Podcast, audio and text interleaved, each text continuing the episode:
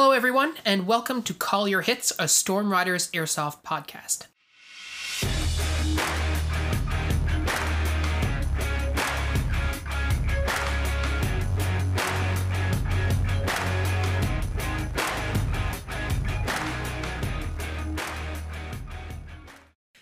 Thanks for joining us, everyone. Today, I'm joined by another member of our community, Matt, aka the Storm Wizard. Matt comes from the west coast of the United States and he's got a really unique and fun approach to airsoft, which is what got me interested in talking to him. Um, and he's got a really cool background as well. So I'm really thrilled to have you with us today. I'm, I'm really glad to be able to have this conversation. Thanks, Phil. I'm really looking forward to it. Uh, I love airsoft. It's so much fun. And it's like something I've done for so long. Like as a little kid, right? I played a 13, 14 year old with some springers in the backyard and then coming back literally 20 years later to find the sport so advanced. It's really really fun and interesting. So you started that young, hey? Airsoft was already on the go when you were.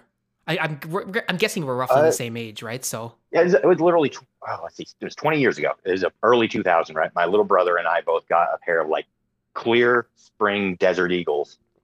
Nice. And we pointed each other across the uh, across the yard, and there were some larger ones. Like we had a spring shotgun and some other pistols, and like a, an LP AEG, right? The little bitty handheld, uh, it looked like a baby MP5. Mm-hmm. And it was perfect for like our backyard shenanigans, right? And, uh, and then it, we fell out of interest with it. We became older teenagers and learned about girls and all that stuff. Yeah. And yeah. then uh, later on, uh, after I got out of the army, I was just waddling around some day and someone's like, Hey, do you want to go airsofting? I'm like, yeah, let's go airsofting. That's great. And I did it with a bunch of work dudes. And now, uh, now it's my hobby of choice. So how long ago would that have been that you sort of picked it up again? Oh, let's see. This has been this is 2022. So oh, it's been a minute now. I started up again probably two and a half years ago. Uh, I was working at a Toyota dealership, and uh, just one of the guys is like, "Hey, everybody, you want to pay 20 bucks and go rent this place out?" And we did. And I had a blast. And there we go. That's awesome. So, uh, in the community that you play in now, like, do you have like a lot of different fields? Is it a very large community? Like, how uh, how is that for you uh, guys? There's one field that I usually play at. There's three others within reasonable driving distance. Uh, I would say like an hour and a half, two hours at most. Uh, and then we have the one outdoor and the two indoor, or three indoors rather. And I've never actually played at the outdoor, so I've only ever done uh, CQB and some slightly longer range CQB in a in a very large warehouse, mm-hmm. but uh, never a true outdoor game. Right on.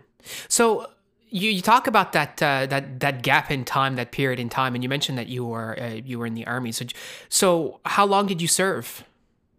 Uh, I did eight years in the U.S. Army as a medic. I was uh, enlisted in 2008, uh, right in the middle of Afghanistan and Iraq. So there was a lot of stuff going on. I deployed to Afghanistan twice in oh in the end of 08 to 9 and then in 11 to 12 okay. and then after i got out of the army i became a mechanic and that's what i've been doing for the last six years. Awesome. So when you saw airsoft was there an appeal to you uh, an appeal for you there like based on your, your previous history? Is that something that you connected the dots on? Uh, yeah like there was obviously some things that like they handed me the m4 rifle uh, replica right? And i knew where all the switches were everything fit. It was even had the the exact same like setup that mine had. And I pulled my grip pod out of my pocket and I'm like, yes, click. And I put it on there and I went around.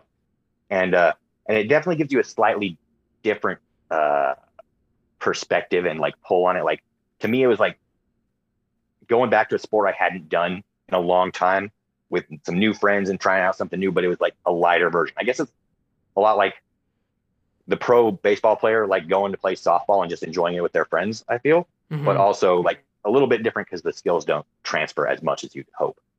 Yeah, so actually that's a question that I had for you. Like what did you find did transfer and what was just like completely like out of left field for you? Well, obviously like weapons manipulation is is a big one. That's the easiest thing in the world for me to unload an M9 or an M4 and reload it and be ready to go again and have the magazines like uh, I started out with my chest rig where it is. All right, I have a vest, I have a full plate carrier set up just like my body armor back in the day where we had the three pouches and we were all dressed right dressed and we all had everything set up the same. Mm-hmm. Uh, so that's where naturally I put my magazines when I started out again.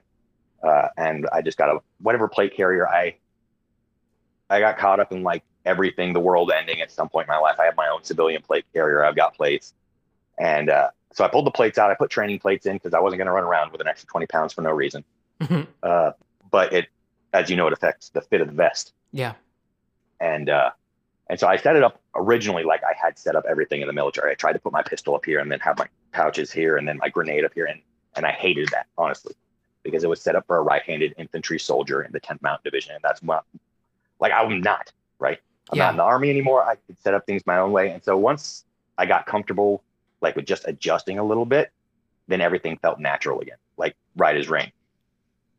Uh, but as far as like tactics and cover and stuff like that, it's an entirely different world because I would never, never in a million years go in a real gunfight and think I'm going to hide right behind this hollow core door, right? And they're never going to get me. yeah. And you know, on the airsoft field, we literally have a piece of mesh netting that you can stand on one side and the other guy can stand on the other, and you can wave at each other, and the only thing anybody can do is stab somebody, Yeah. which is why I carry a plastic knife, like because otherwise, like it's literally just a mesh net that's your cover, right? And so that that changes everything. You can just pop up and in and out, and it doesn't matter if they see you because you can pop out in another direction while they're plinking off a window instead of blowing holes. in Yeah, absolutely. And I mean, we talked about that in some of the videos where it's like, well, yeah, cover is, you know, if you read like manuals and stuff to get your your information on how to how use cover and all this kind of stuff, well, they're meant to stop bullets. Like like you said, any sort of door, a wooden pallet, like a piece of thin plastic, like bring it on. Here in Newfoundland, we have a lot of fishery, so one of the things we see frequently, I know in the states, like you might see like wire spools. Here we see fish tubs, like these large plastic fish tubs that they use to pack in ice and fish and stuff like that. Yeah, that's great cover. I don't know that I would do that in real life. Not not that I have any Right. experience, but for airsoft, it's awesome, and it's like chest high, so you don't have to like go pro, and you just sort of tuck down behind it. Exactly. Uh, looking at so I guess one of the things that was interesting when we got talking is like some people when they they get out of the service or what have you or even when they're in the service they look to replicate sort of their experiences with airsoft and that's not at all the direction that you went when you started playing airsoft right and we talked about that a little bit but i mean it's interesting to me that for you it's been like cqc and just i guess for lack of a better term like fooling around right having a having a great time Yeah, because it is CQB. Uh, my first thought was that camo wasn't going to be especially helpful. It's a warehouse we usually play in. Camouflage does not come into it. We all use flashlights. We all have tracers. We all have IR or uh, light up indicators that we're wearing, right? hmm Camouflage doesn't come into it, but still people wear multicam or they wear. Uh, my team likes jungle stripe. I do have a set of jungle stripes and I do have a set of multicams for when we do team stuff and want to work together. But in the meantime, I didn't see any reason why not to wear my most comfortable clothing or stuff that I really enjoyed, you know, being me in. Uh, Mhm. Now the thing is, I don't make any choices that affect my combat effectiveness. Right? Mhm. Uh, I've never carried or like I got the shotgun because it was interesting, but I don't like put a bunch of stuff hanging off of it because it, it might actually get in my way. Right? Or I make sure that yeah, I love my Hawaiian shirts, but I need to make sure I can get my pistol belt over it properly and it's not going to hang up and cover any of my gear. Mhm. But you know, we're we're going out and we're playing a, a great game that I really enjoy so much. And it but it isn't as serious as a lot of people take it, and yeah especially in a situation where I'm not gaining any tactical advantage or strategic advantage from dressing up in my camis and all that stuff. Then I'm not going to bother because I had to do that for eight years and it's not fun anymore. Yeah, that's uh, right Like that's a, that is a thing you run into in in the military, and some people really really love it, and some people like me, I agree it against me is that everybody takes everything super duper serious, you guys. At least as far as uniforms and weapons and all that stuff go. And so there was never any kind of like we were never comfortable. We were never the dudes in stripes with the shirts open and all that stuff, right? We all had to Mhm. look exactly the same because we were putting out a hearts and minds campaign and we wanted to look like the good guys all the time. And that meant looking a certain way. And meant all looking the same too. Mhm. And so I, I guess part of that is I want to reach out and embrace my individuality. Like I'm not just another soldier anymore. I am an important member of a small team. Uh, I'm the guy who pushes. I'm the guy who rushes. I I bring. I want to have fun with my friends, right? Uh, and not just try to improve my tactics. Like I got plenty of tactics. I got strategy, whatever, man. I don't want to do that anymore. I want to have fun with my friends. Yeah, and I think uh, when I asked you, because it's so funny because of the internet, like you know people's handles, but you don't necessarily know their names. And I asked you what your name was, and you said I'm Matt, and you showed me a picture of yourself with a hat that said I'm Matt on it, and like that that speaks volumes, I think, to I mean, like just embracing who you are, number one, but also like if you're Matt, then people can come talk to you, right? Like it's not this like oh no he's he was in the army he's super serious like we can't i'm not you know and this real mentality of like i'm not cool enough to talk to that guy. Yeah i mean there are like that is something you sometimes have to break down especially like there'll be younger kids there and they just they hear from the other guys like oh that guy is a vet he, he, did real stuff back in the day and they're like oh dude you seem so cool. I'm like nah dude i'm just a dude i did a job. It happened. Now i just want to go shoot you with some plastic and you shoot me with some plastic. It'll be great. Mm-hmm. uh, it also though gives me an opportunity though because they'll walk up and be like hey what should I do? And I don't think about army stuff. And I'm like, you know what? I know they're asking me because of that, but I'm like, no, you know what? I played airsoft for a couple of years now, and I do know what you should be doing in this situation. So I'll go ahead and help you out. And I'm like, see, because we'll play it this way. And they'll be like, oh, cool. And then they'll take off. And after a while, you break that, and it, it's fun. Mm-hmm. And I, I think too, what's interesting is like you say, well, they ask you, and you know because you played airsoft, and you, not because you were necessarily in the military, right? And in point of fact, I think we talked to Cal about that as well, because I mean, he's he's you know actively serving, and it's like what you would do in the military is not what you should do on the airsoft field in a lot of cases, right? Oh yeah, like well, you know, great example. Like I, we have this mansion in our one place that we love to have as a base. It's like assault the mansion. We do like a Benghazi style, and in every other situation like if I had come across that mansion in the field, I would have called for artillery, or I would have been like, "Hey, somebody bring an A10 and just shoot this thing up. We're not messing with it, right?" yeah. But instead, we get to have that no man, you know, that, that last man climb the hill scenario where we're throwing grenades and getting blasted, and everybody's having a great time though. And so that's that's entirely. I love that. That's one of my favorite parts is is just how silly it can get, and everybody lives their favorite war game scenarios, right? Mm-hmm. So uh, when you say like you have played at the outdoor field uh, where you play, have you done any larger games like milsim games or? Uh... I haven't yet. No, I, it's something I look forward to doing. And to be entirely frank, when I first started listening to your podcast, it seemed odd to me that you guys were talking about full auto so often because nowhere in California lets you full auto. Really? Uh, nowhere that I've considered playing it that I know of, except in like special rounds or with dedicated machine guns mm-hmm. and at certain you know minimum engagement distances and all that and only burst fire. And so when you guys were like, yeah, when I go through all this ammo, I'm like, how dude, I go through like 700 rounds in like four hours. I'm like, oh, okay, okay, that makes sense now. Yeah. Well, to be fair, I just shoot a lot. I, I don't use full auto. I just use semi, but I just pull the trigger a lot. Now, other people they use well for us, like we've talked about, like at our field, if you have full auto, like fill your boots, and it's kind of cool though because I think for people who are just starting out, especially like younger kids, get them like they're using like a rental gun that's like you know not upgraded at all. It's stock. It's poor thing is barely run like holding together, right. and you're saying like flick it to they're shooting like point twos, and you're like switch it to auto and just let her rip, and they're like oh my god, this is the best day ever, and like they're not hurting anybody, but it's yeah, I can. Uh, I, I can see that being sort of a miss, like if they if they didn't have that. But yeah, I can understand uh, both ways too. Uh, yeah, I, like I could actually see that working a lot because you know, as you know, rental gear is is, is atrocious. Mm-hmm. And there'll be a lot of times when somebody you can see them starting to like in the second or third round. We only run like 20 minute ma- matches, right? In the second or third round, you'll see somebody starting to slump. You'll be like, "Hey, dude, what's what's going on?" They're like, oh, "My rental gear, dude."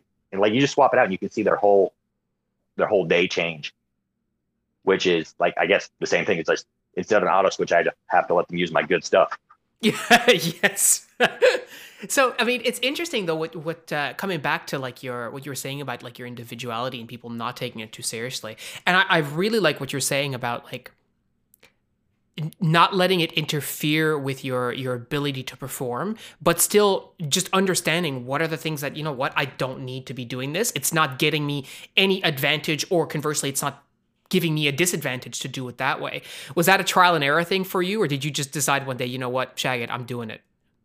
Uh, well, no, like from the very beginning, when I decided I was going to be silly, I decided it was not going to impact the way I played because mm-hmm. I had a boy who, or my boy, my uh, partner from Toyota, who is the one who got me a bunch of other stuff. But anyways, my best friend, and, and we went and played together and formed a team, Leadville six millimeter, the kind of inside stock and joke. But anyway, mm. uh, and so I didn't want to let him down. So I needed to make sure that I was still performing well. So that was never even a consideration. Like, I'm not going to do something like, yeah, I love my poncho, but I'm not going to go running around in the field with a poncho because it affects my ability to manipulate everything.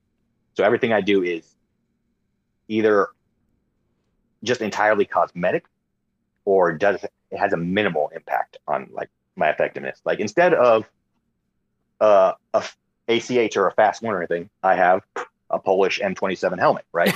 That's uh, awesome. Or a P27. And, and like, because I was going to wear a helmet either way. It didn't matter what I wore because I'm not looking to mount anything on it. I'm not can't afford that crap. And if I could, then I could afford to put a clamp on my helmet, right? Mm-hmm. And it's hilarious to me because every time I get shot, it rings like a bell. Yeah. And I think that's funny as that's the funniest thing in the world for me, right? And I'm like, ah, you shot me in that. Oh, off I go. Uh, but there was a period of time where I had a bad setup of scope mount and scope, and I was whacking the helmet a lot. And so it would just ring and annoy me a lot. And I seriously considered giving it up until I realized what was going on with my scope. hmm Uh, point is, I love my helmet, but if it got in the way of me performing well, I wouldn't wear it. Yeah, absolutely. And I think it's interesting that you can you can do that and still have sort of the silliness. Like I mean, we we often talk about uh, you know, like the camo effectiveness and gear effectiveness and stuff. But like you also have to know your field and you have to understand like when when are you going to have fun. And i mean i've worn alpenflage and like we've talked about before uh, that stuff is useless here in newfoundland. Like i mean we don't have red we don't have close to red in our terrain like it's you know, it's brown and green and that's basically that's basically it like we wore multicam for years and you could just it was just like wearing a you might as well be wearing a lighthouse like it's just oh there he is right no problem so i i- but I, I like this um this notion of like understanding where the limitations are, right? Like being like, oh yeah, well this is holding me back, or it's not, and taking it. You don't have to take it the full way of like wearing a onesie or whatever, where you're tripping over your feet or whatever either, right? But like, what is the weirdest thing, or what is the most uh, unique thing that you've broke broken out at a field and gone like, you know what, maybe this is too much, like it's it's holding me back, or it was a little extra. Oh, a few times I I threw my M4 on my back and carried my shotgun and threw both of my pistol belts on because I wanted to be entirely extra. uh, Like specifically when we were defending that mansion, and I know that's going to be my game type. I'll take everything I have and I'll just fire and fire and throw the gun aside and then grab my next one and keep firing. yeah, Uh, but that's really, really useless when we do uh, a different kind of objective, like bomb delivery or whatever. And I'm running across the map, and I'm like, "Why am I carrying four guns? This is the dumbest thing." Uh, a few times I've had shirts that just didn't fit right that I thought would be good. Mhm. Um, but like then I buttoned them up once I got there, and I realized I couldn't move my arms or anything, so I just play in whatever my undershirt was. But that's about the closest to it. Fortunately, there, there's another thing in my background. Like we, we when I do my ready ups, I check, put on all my gear, and make sure I can kneel and go supine and prone and everything and move around properly. And so before I ever get to a field, I usually realize that something's not going to work. hmm Oh, that's that's a great point, and especially like taking a knee and going supine. That's not something that I mean in airsoft, especially. Like, are you really going to go supine on purpose a whole lot? Like, probably not. But I mean, you may, and if you do, you should probably make sure that stuff is not like you know crank crank your back or something because you got a small pack or whatever, right? Uh, yeah, and you know it, it is a very like I said, it's a small-ish arena, but there's plenty of space to get running up to a full sprint. hmm And when you have thousands and thousands of BBs all over the floor, that also tend with you in interesting Yeah. positions. Yeah, Like I've gone fair. to go assault somebody as I went to turn the corner. Instead, I fell down, slid across the floor, shot them anyway. Uh, but I didn't have the opportunity to get up. I got shot a few more times. Uh, but you know, you're never entirely sure how you're going to end up lying, so it's a good idea to be sure.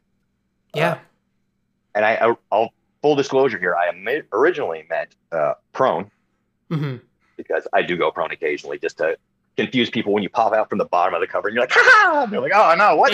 yeah. And they sometimes they'll even take a while. Like you'll have three dudes run by and you'll pop them all off, and they'll be like looking at like sweeping chest high, chest high, and you'll like just pick them off. That's interesting. You don't think about the uh, prone at all, like in, in CQC. And like we've talked before, that we don't do a whole lot of CQC on our fields because, well, one of the fields at the village is all technically CQC, but it's outdoors. So this Right. whole idea of like rolling on BBs is not something that is an issue for us. But you don't really think about people going prone in CQC and coming around a corner at like you know six inches off the deck instead of you know a full person or even chest height.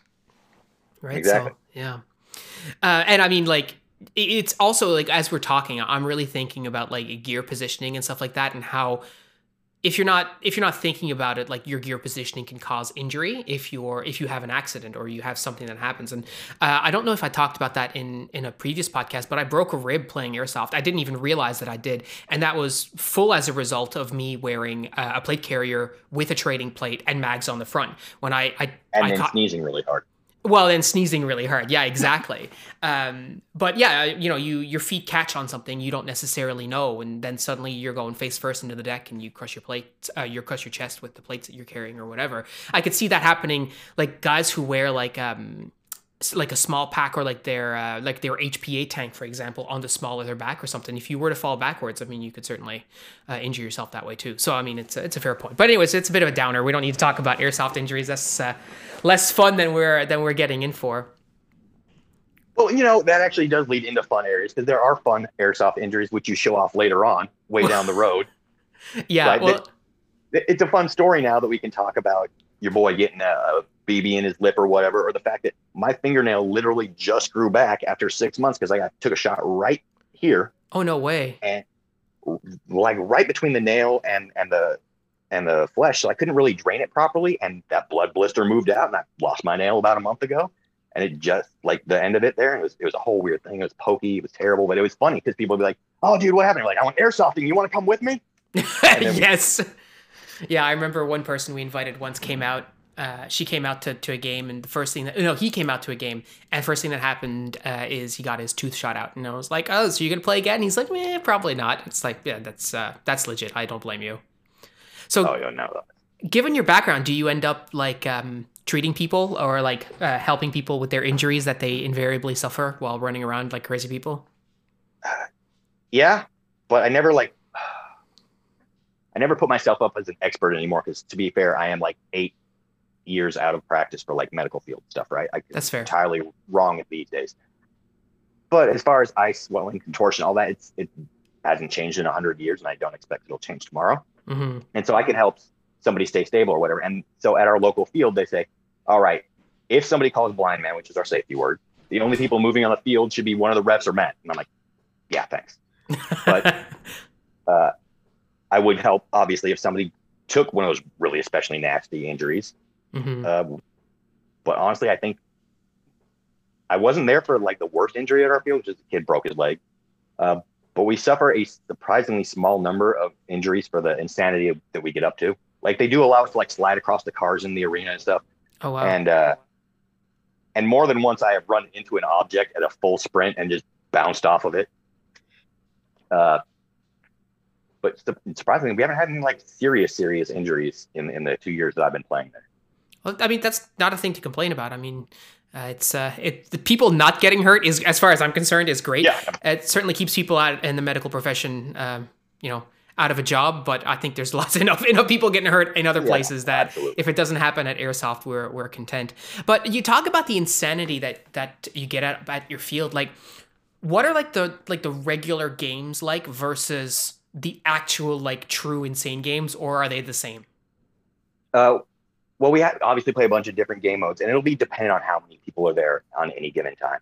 Uh, for example, Friday nights are a hit or miss. It will run from six to midnight, and sometimes we'll have ten dudes, and sometimes we'll have all sixty that the the place will allow to play. Uh, Saturdays we almost always sell out, so I want to get my ticket beforehand to go play, and then we'll run a whole slew of game types over the six hours that we play, right? Uh, and we'll do the twenty minute games, ten minute breaks in between, sometimes up to half an hour and the way they'll run it is they'll start with basic games, right? We'll do a team deathmatch just to make sure that both teams are equally set up. Uh, or I'm guess they're calling it force on force now. I don't know why, whatever. Uh, that's the way they do it. And it's then, more serious that way. yes. All right. Yes. It's super serious and professional. And then yeah. they'll rearrange the teams uh, based on the rentals and who's not on a team and who doesn't want to play together. And then we'll try a second round of team deathmatch to be sure that that fit and then from there they'll move into uh, objective based games. Uh, and it is a fairly large warehouse that we play at. It's called CQB City. It's in Stockton, California. It's my number one place. I don't like the other fields nearly as much. Uh, and then we got some vehicles in there. There's a bunch of buildings in there. There's the mansion that I told you about, a few sniper towers, including one at the top of a chicken coop, which is my favorite place because nobody ever expects you there. Mm-hmm. Um, and so we'll start off with like a bomb delivery, right? And we'll one of the cars will be the target. We'll take a an empty propane tank or a, uh, a fuel tank and run it across the map, and then chuck it through the window of the vehicle. And then oh, we blew them up, we won. And then there'll be hostages. They actually have a couple of dummies, and they have a, a jail in one of the buildings where they have a cell. and they'll say, okay, you guys have to go rescue the hostage from the jail, right? And we'll all run in there, and and then one team will defend and try to take the hostage back to the mansion so they can execute him pu- publicly, and we're trying to get him back to like the spawn point so that we can uh, save the guy, right? Do an old, you know, little blue on terrorism, insurgency, and I'm going to terrorism. Anyway, so the point is they have to get him like back to the mansion and onto the stairs for the public ex- execution, and the other guys are trying to rescue him. And then after that, we'll go to things that the the chef or the reps have been working on that they feel like might be a good idea. That like a hostage move a VIP across the map through an ambush or whatever. Or there's we always do the the assault on the mansion because you can put 12 dudes up there, give them each three lives, and then send 30 dudes against them, and it'll last a half an hour, 45 minutes before all of those lives are spilled on each of them, right? And then like the ones that get really crazy are like the dual bomb delivery, because then you'll have both teams like fastest dudes running across each other in the middle of the map trying to get the bombs that they inevitably get shot and drop, right? hmm Is me and the same dude will run into each other and we'll shoot each other and we'll, we'll go back and then the next dude up will like go for the bomb and oh there there's a guy going for the other bomb and then you got people jumping and sliding around. We have a school bus that you can go in the front or the back, which is a lot of fun because you can charge and like jump up in there really quick if you're slick. Yeah. And then suddenly you've got awesome cover for shooting everybody out the windows, right? It's hard to shoot somebody through a school bus window. Uh, our craziest was specifically, I remember one of those mansion attack games, and I was on the assaulting team, and there were 12 dudes all in their multicam with Mhm. their radios and their call signs, and they were very fancy and cool. And they held us all back for about 45 minutes until we managed to get right up against the thing. There were eight of them left upstairs with no lives. Like each of them only had, was on their last live, and I chucked my uh, EG67, which is a pyrotechnic grenade, up through the window, and it landed right between one dude's legs, and it killed all eight dudes in the room, and we won. Oh wow. Yeah. So so what would you say like what is the the the most fun that you've ever had playing airsoft? What what what does that look like? What game would you say that is? Uh, for me, it's an objective game where we win and then it devolves into force on force because that's invariably what happens when we win early on. Uh, I sent you a video, and the very last, last frame of it is me going, "Okay, I did it. I killed him. We won." And what happened was we got the hostage, and I shot him in front of everybody, and then I threw him down, and we. And then after that point in the video, there's still 20 more minutes of force on force where we all went, ah, and they're like, wow, you killed our buddy. We're going to kill you. I'm like, ah, well, let's shoot each other a bunch. And so that's my favorite is, is that because then I have the feeling of a, of a goal, right? Besides just pop these dudes because they respond because force on force gets tiring, right? It, Yeah. it, it gets boring. Uh, I like to have the goal, but then I do like to have a little bit of just unleash on these guys without worrying about where the objective or the bomb or the hostage is. Okay. Um, so I want to come back to like the the silliness aspect of it. What course. when you look at the like the community that you play in, I'm gonna guess that not everyone is in that same boat as you are, right? Now, there's maybe me and like two or three other dudes who occasionally will wear like a Hawaiian shirt, but for the most part, you've got the the the teams that are all set up in the same color. You got the speed softers with their big HPA tanks. I'm like, how do you run around with it? You look like your propane tank on your back. Yeah. Uh, and then there's the hoodie guys with their basic gear who just come to have a good time and, and play sports occasionally, right? Uh, Mhm. I would say it, it's, I would say like 40% of the more serious camouflage dudes, and then you got like 40% of hoodies and HPAs, and then you got like 20% rentals, and I'm somewhere in one of those depending on how everybody's feeling. Right. Uh, personally, I'm not a big fan of speed soft. We have a few speed softers, and you know, you can recognize a speed softer at a glance at some fields. At ours, you certainly can, uh, because they'll well wear all the colored gear. But I don't think that's silly so much as a, a statement of speed softing Like they'll all have your red magazines, blue magazines, which at first seem kind of silly, but then you're like, oh no, it's just a team thing, right? Right. So what would you say is the distinction between what you do and Speedsoft? Uh, I'm actually I'm not a big fan of Speedsoft. They shoot a lot more than we do in in just the regular CQB, and we just call it airsoft. I, I know there's a term for it that you guys have put out before, somewhere between Milsim and Speedsoft, but Milsim adjacent. yeah, we're Milsim adjacent for most of it, and then like, yes, I look silly, and occasionally I'll charge forward with my shotgun, cranking all ten shots out, and then admitting that I'm dead, right? But most of the time, I'll take the cover and stick behind it. And even though they can see me, it doesn't mean I'm necessarily going to do something silly about it. Mm-hmm. Uh, whereas a speed softer is going to go, I'm behind cover, and that I've been sitting there for way too long, and it's time to move on. And oh, now I got shot 1,800 times. I'm like, oh, well, I don't want to do that. Mm-hmm because I have played with speed softers who are forced into our situation into a, a, the larger CQB field, and they don't like it, and I don't like running into them because they'll oftentimes come into a room, clear it with BBs. Like they'll literally come through a doorway, yeah, and you're like, oh man, that would have been cool in speed stuff, but it sucks here. Yeah, well, it's and it's interesting. I think what it what you're talking about really showcases that you know people th- people it's it would be easy let's say for someone in my position to look at someone who's coming to the field like you in a Hawaiian shirt um, and like you know a a P27 helmet or whatever, and going like, oh yeah, the dude's a speed softer, right? And really, what we're talking about is this, is the distinction between what you're wearing and how you're playing, and that's two very different things, right? Right. Yeah. So there's there's another thing I wanted to ask you about, and this is sort of changing gears, but this is a question that I that I often ask myself, because one of the things we've talked about in the past is like hesitancy and sort of knowing when to go and when not to go and also being concerned about getting hit. That's something i've talked about with chris and pat before and like being worried about getting hit. And my assumption has always been that when you have someone like yourself who has a, a different background where you have been exposed to dare i say it real danger right that you're not going to be afraid at all on the airsoft field and and by afraid, I don't necessarily mean fearful, but I mean like physiologically, you're not going, oh, no, I'm not going out there kind of deal. Do you know what I mean? Is that something uh, that you rings true for you? Uh, yeah, actually, uh, I noticed that I move forward before most of my team usually does. Uh, I noticed that the other couple of vets we play with do the same thing usually when they're playing. Uh, when you're not actually worried about real death, the BBs are nothing, right? Like you run out and you get hit a few times, but it could also gain you a tactical advantage for your team, and then you have a win that way. And like we go out there knowing we're going to get hit, but in the next five minutes it's gone, and we're moving on with our life, right? Mm-hmm. Uh, so no, like I, I honestly like no, I'm never afraid of getting hit with the BBs. Uh, maybe it's because I played as a kid. Uh, I don't know. I never had a real issue with getting hit. Like I'll I'll lead the charge if it lets everybody else open up on the guy who gunned me down, right? And so I guess my, so then my question for you is like, so what does your thought process look like? So you're in a situation where, um, so obviously the emotion is not a factor, right? Because uh, for me, like, uh, and what's interesting is in situations where I don't think about how I'm feeling, I'm doing just fine. But in situations where I'm like, oh my god, like I'm gonna get hit or whatever, that's when everything goes to goes to shit, as they say. Um, but so from your perspective, like when you know there's a risk there in terms of like getting hit or, or whatever, what does your thought process look like? How do you process those situations?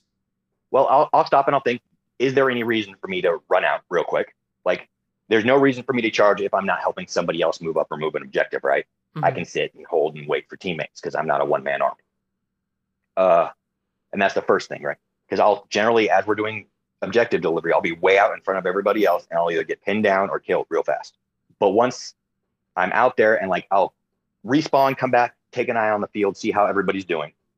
And then I'm like, oh, okay, so I see these guys pinned down over here. If I can go out and loosen up their the whoever's got them pinned down a little bit by being a target or by causing some confusion or getting some attention, then I can do that, right? And then I stop and think, okay, I am actually a big obvious target. They probably can't hit me from here, but if I start moving, I'm going to cause something, right? Mm-hmm. Either my dudes will move up behind me or it'll cause them to move up a little bit to try to hit me more. And that's my that's my goal is well, I'm having fun when the game is moving, right? And so that's what every part of my thought is. We don't want a stale stalemate or a lock in the middle of the thing. Everything I think about doing on the field is about getting my team moved up to the objective to do whatever. So uh, I guess that's that's my process. Will this move us up? Should I do something about it? Will it matter if I run out there and blast a bunch of BBs or am I just getting silly? Yeah. And it's so interesting because I think as we've had this conversation, my perspective of how you were playing airsoft based on our conversations and stuff like that we've had on the discord and, and whatever has changed completely because you from like you're always posting pictures of your well now gone but at the time magnificent beard um and like your you know your plate carrier with all your like your your cheesy motto bullshit on top of it and all whatever else you got going on right Um, oh, dude, I'm hella moto. Are you kidding me? Look at that. yeah, right. But like, so you look at those pictures and you're like, oh yeah, this guy's silly. This guy, you know, um, just goofs around on the field. And it's funny because based on our conversation, like, it's quite obvious that yes, you goof around on the field, but only in the context of when it makes sense to do so, and everything else that you do is actually very. Um, it is well thought out and laid out. It's like it, you've got sort of there's for, and I hate the expression, but in this case, I think it does apply. There is method behind the madness, right? It's not just complete randomness. It's really interesting.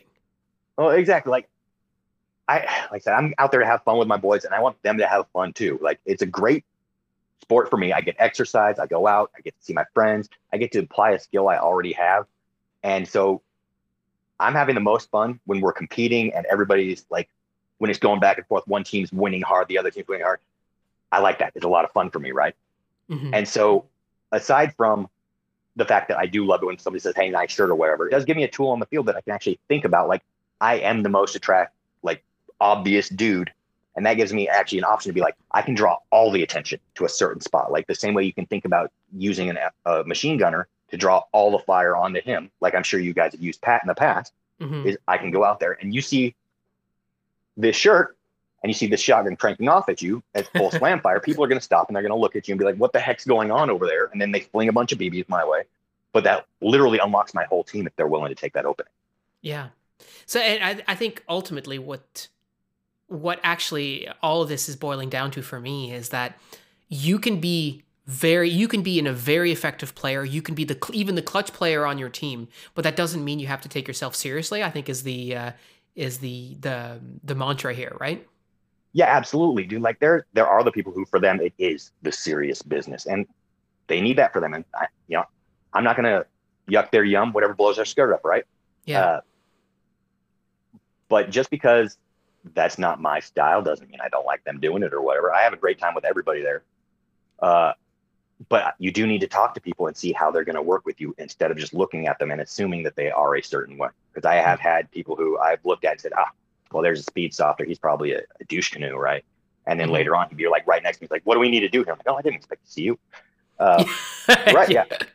Uh, like the best thing you can do is communicate with the people around you and get to know your players and your team and everybody else around you because that's how we can all have the most fun. Like, and that's the whole point of sport, right? Yeah, absolutely. Yeah, I can't agree with you more. Well, listen, Matt, I, it was it was amazing talking to you. I love the perspective, um, and I I just I absolutely love these conversations that start one way and end like in a completely completely different place. Like that's awesome. So thanks so much for joining us. Uh, I, I really appreciate you taking the time. I was happy to be on. At any time you want to ask me a few questions, I'm happy to. If you want to do this at a later date when you have more questions and you know more things, I would be happy to do that again. It has been a delight, and you guys are great. Uh, what is it? What is did you always say near the end? Keep. I don't know. Honestly, I listen to you a lot at work. well, listen, I, I, I, you know, I reciprocate. It was a great conversation. Thanks so much for joining us today, guys. Um, you know, if you want to have conversations with Matt too, like he's available on Discord, so jump in and he, you know, we can, you know, ju- uh, take part in conversation with us, and we'd love to have you in our community. But uh, until then, I got nothing else for you. So take it easy. We'll talk to you next week.